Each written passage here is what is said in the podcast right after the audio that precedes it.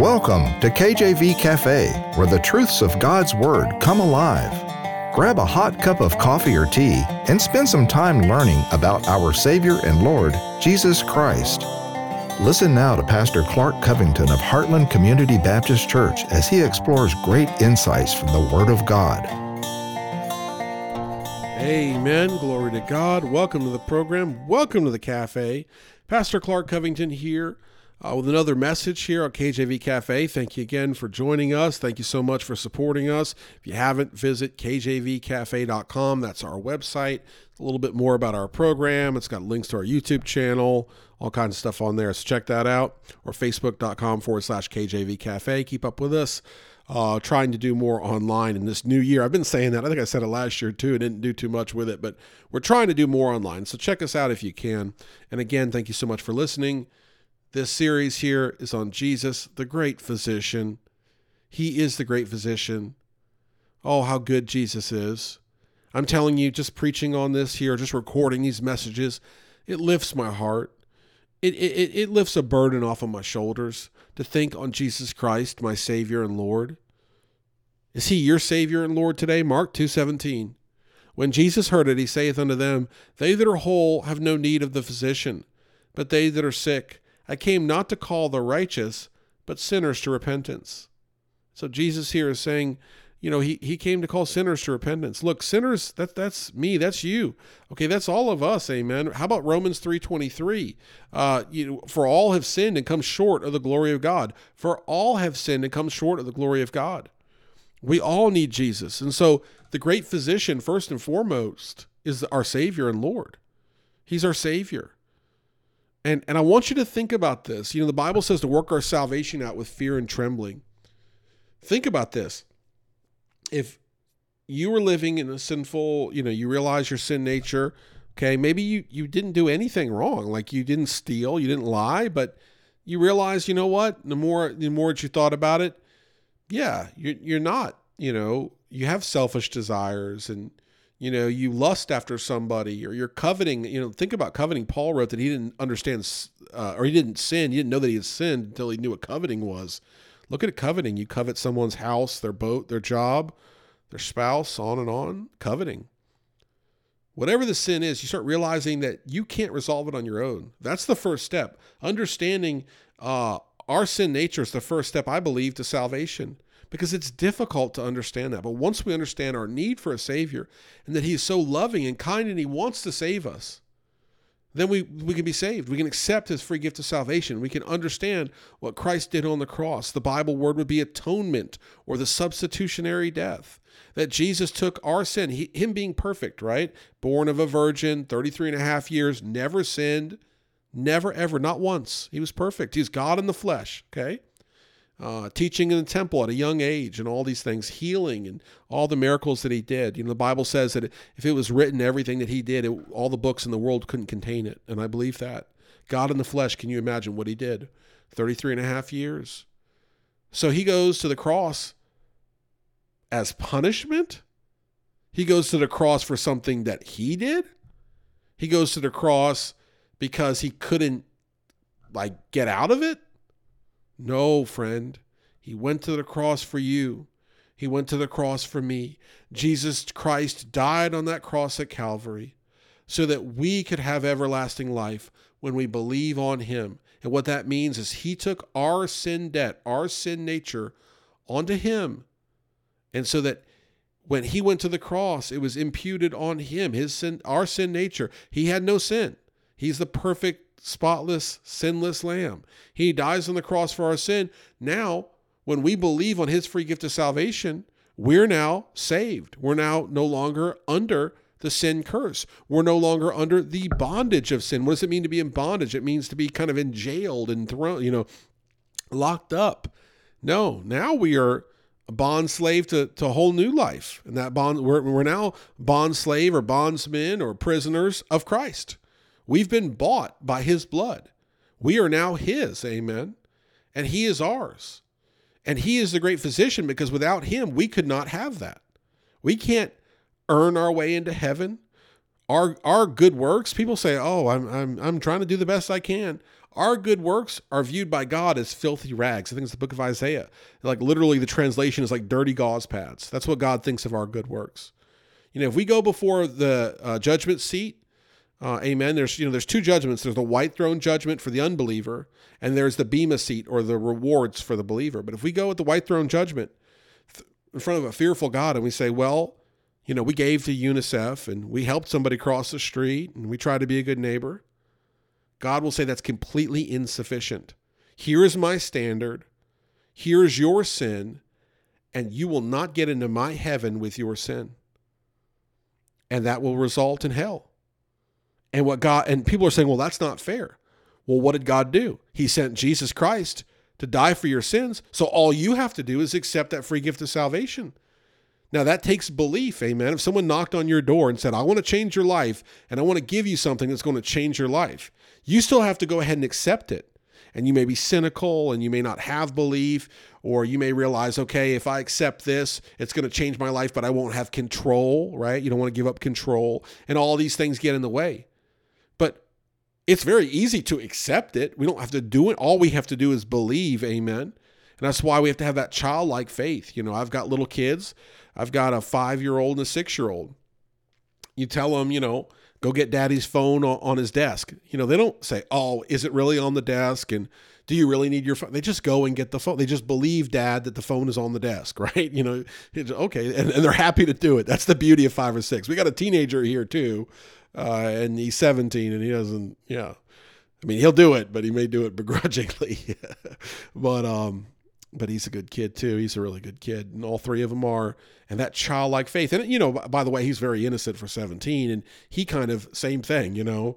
Tell him something, he's, oh, okay, you know. That childlike faith is what God wants us to have. And when we have that, He'll heal us. He'll He'll resolve that sin nature in us. Amen. He'll give us a new, uh, He'll make us a new creature. He'll give us that Holy Spirit living within us. Amen. And by the way, that's God. If you look at God, He's in three parts God the Father, God the Son, and God the Spirit, the Holy Spirit. So we have God living within us. We have the third part of the Holy Trinity living within us. That's when Paul he's writing about how our body is a temple. It's like, you know it's the whole the, God is within us. Don't you realize? You know you're bought with a price and so forth because God is there. Amen. So we don't want to defile that temple because God is in us. He's living in us. We are literally reconciled to God and we have God within when we're saved.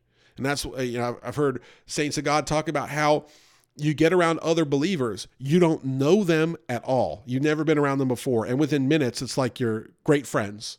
What is that? Well, that's the Holy Spirit. Amen. You have you have the Holy Spirit, they have the Holy Spirit, and there's joy there. I've seen that in my travels in the ministry. Uh, as I've been able to travel to other churches or uh, even with a radio program or working with other people that are believers, there's that level there that you just can't describe. And what that is, is we've been healed, we've been saved. We've been reconciled to God. We have peace with God through Jesus Christ. And then we we we also have uh, promises. So he's a great healer in that not only can he uh, can he and will he save us and desires to save all. The Bible says that the Lord desires all to be saved, all to come to repentance, all A L L everybody. Uh, and then he'll also give us promises. He uh, Psalm 147 3, he healeth the broken in heart and bindeth up their wounds. And you know, you can take this verse a lot of ways, but how about the fact that look, he gives us promises that are uniquely ours, that are given exclusively by him. That when we realize what they mean, we realize that a lot of our worry and our care that we are to cast aside the Lord doesn't want us to be anxious. The Lord doesn't want us to be afraid. How many times in the Bible does the Bible say, do not fear? Uh, you know, the Bible, I think it's in Thessalonians, says, pray without ceasing, right? We are to pray without ceasing. We are to cast all our cares upon Him, for He careth for us, for you, you know, all of these things. There's a hope in a bright future that only comes from God. And one other thing I want you to think about as the great physician, Jesus Christ, He's our keeper. John 10 29. My Father, which gave them me, is greater than all, and no man is able to pluck them out of my Father's hand. See, we are saved, right, by what Christ did on the cross. Now, who gave us to Christ? Because we are the bride of Christ, right? So, who gave us to Christ, those that are believers, those that have been saved? That's God the Father. And so, what Jesus uh, is saying here is, My Father, which gave them to me is greater than all, and no man is able to pluck them out of my Father's hand. We have security with the Lord.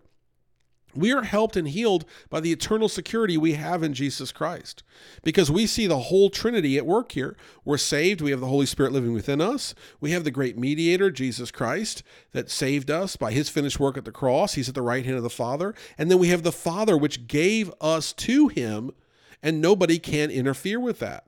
No force in this life can take us from God. And what does that speak to? As our great physician, he has ultimate sovereignty. God is superior. And so we look around this world and we see all this chaos and all these problems, and we say, how can God be superior if this is happening? Well, we, we don't have the mind of God and we don't know, but there's a lot of ways that you can start looking at it.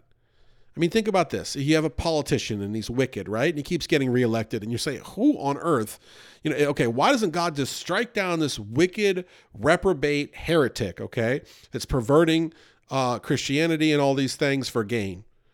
Well, maybe God's saying, I'm going to let all those people that voted for him get repaid with his wicked leadership. Okay. I don't know. Or maybe God's saying, I'm going to judge the world in a week and it doesn't matter. Or maybe God's saying something else. We, the Bible says that his ways are higher than our ways, like the heavens are from the earth. We can't reach his ways. We don't have his intellect. But what we do have is his promise that he won't let anyone take us from him and that he is sovereign, he's superior. And so we realize that all of these things that seem out of order, that seem chaotic, are actually working for our good. I heard, um, I think it was Alistair Begg preach a message on Esther, I think it was, and how chaotic things looked uh, in Esther's time before uh, all of the wrongs were made right by the king in that situation. I mean, at one point it looked like it was going to be genocide against the Jews. And there was all this chaos, and people were wondering, I'm sure, where is God? Where is God? But then it was all made right. Uh, and, and, and everything was good, amen, and as it should be, and judgment came through.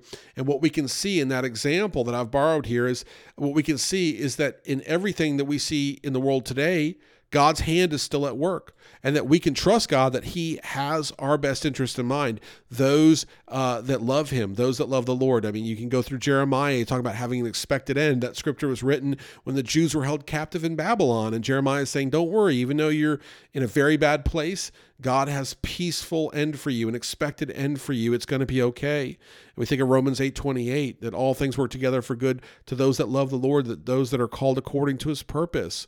We realize that God has a plan and that he is the great healer and the great physician and that he actually can provide peace in the midst of the storm. That his plans are set in stone and we, the saved, are forever part of them. No matter what happens in the flesh, we are forever going to be with God.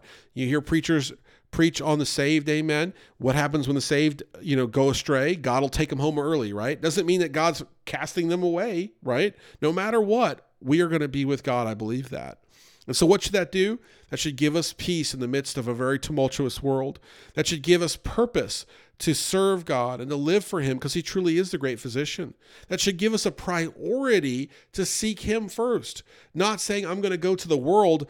Uh, for the first 10 attempts at resolving this health problem and then i'm going to go to god i'm going to go to god first and then as the as god informs and guides and leads then i'll go to where he guides but that's the point is making god a priority in our life as i mentioned in the beginning of this message my wife's having surgery tomorrow and it's in God's hands. We've committed it to God's hands. We have a prayer meeting tonight. We're going to commit it to God's hands. We're going to commit that to God's hands. And I'm going to trust the Lord to guide the doctor's hands and trust the Lord to be there for my wife because I can't. I'm not a doctor. So, but He is. God, Jesus Christ, is the great physician. And if you'll trust Him, He will do great and mighty things in your life. He will work miracles in your life and He'll heal that broken heart. Thank you for listening. Tune in next time. Take care. God bless and amen. Thanks for visiting the cafe today. Our goal is to inspire you with the truth and depth of God's Word in a straightforward manner. Do you know Jesus? You can today. Visit kjvcafe.com to learn more about God's great plan of salvation for all of mankind. Until next time, remember as Matthew chapter 6 verse 33 puts it, seek ye first the kingdom of God and his righteousness.